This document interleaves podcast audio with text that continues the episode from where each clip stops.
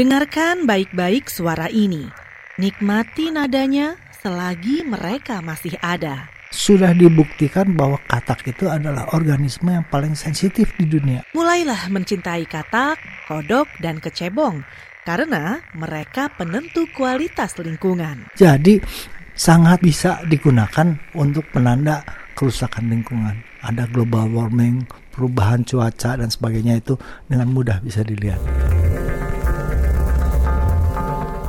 Anda sedang mendengarkan Sains Sekitar Kita. Sains Sekitar Kita. Produksi KBR dan The Conversation Indonesia.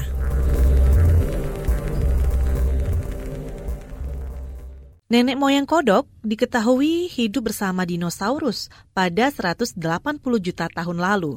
Mereka mendominasi area rawa di hutan dengan kemampuan hidupnya yang sangat canggih. Katak termasuk salah satu kelompok pertama yang naik darat. Tapi bukan organisme yang paling primitif, tapi yang salah satu yang pertama naik ke darat.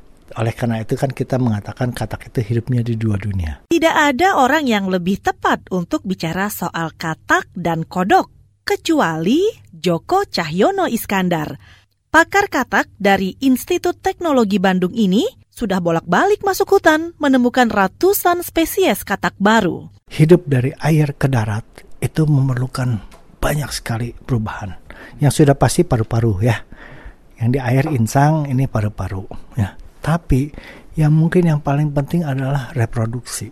Alat kelamin itu tidak dimiliki oleh kebanyakan organisme yang hidup di air. Karena sel sperma tinggal dibuang ke air. Jadi dia tidak perlu alat kelamin. Tapi begitu itu ke darat, jadi hadu, harus ada alat kelamin. Ya. Begini nyanyian bahagia katak lembu waktu musim kawin.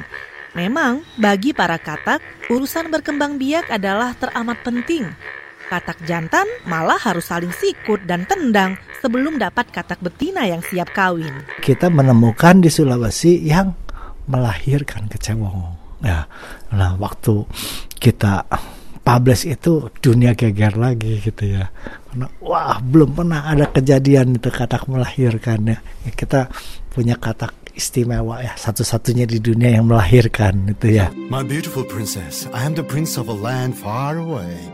The evil witch cast a spell on me and turned me into a frog. Dalam budaya pop, katak hanya dianggap hewan jelek, jelmaan pangeran yang dikutuk penyihir jahat.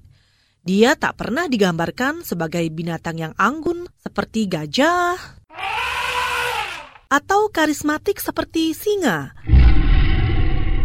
Tapi di alam sana, pasukan katak tak pernah lupa menjalankan tugas mulia mereka menjaga rantai makanan. Katak itu makanya terutama serangga.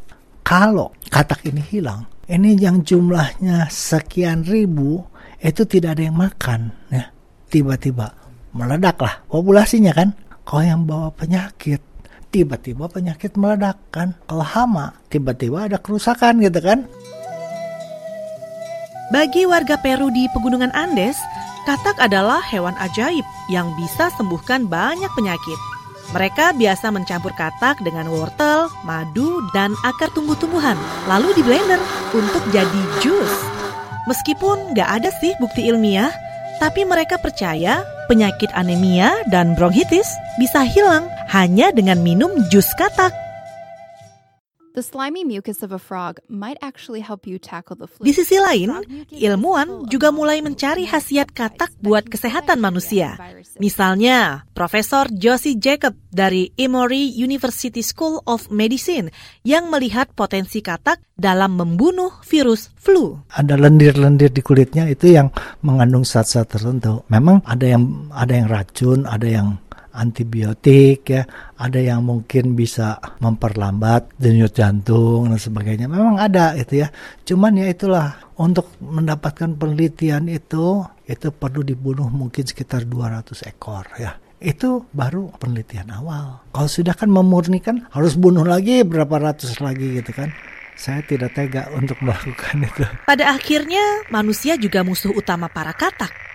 Kemampuan bertelur katak gak bisa menandingi kecepatan manusia merusak hutan tempat tinggal mereka. Sekitar 200 spesies katak sudah dinyatakan punah.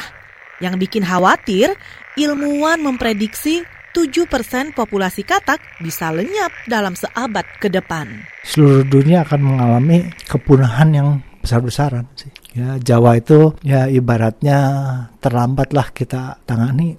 Zaman Belanda sudah banyak sekali kepunahan sebelum diteliti. Nah sekarang Sumatera terancam. Nah mungkin yang tersisa terakhir, benteng terakhir adalah Papua dan Kalimantan. Ya karena akses masih susah. Ya, tapi ya sekarang dengan uh, kerja keras Jokowi, akses terbuka, mungkin kepunahannya juga makin besar ya. Sains Sekitar Kita. Sains Sekitar Kita. Produksi KBR dan The Conversation Indonesia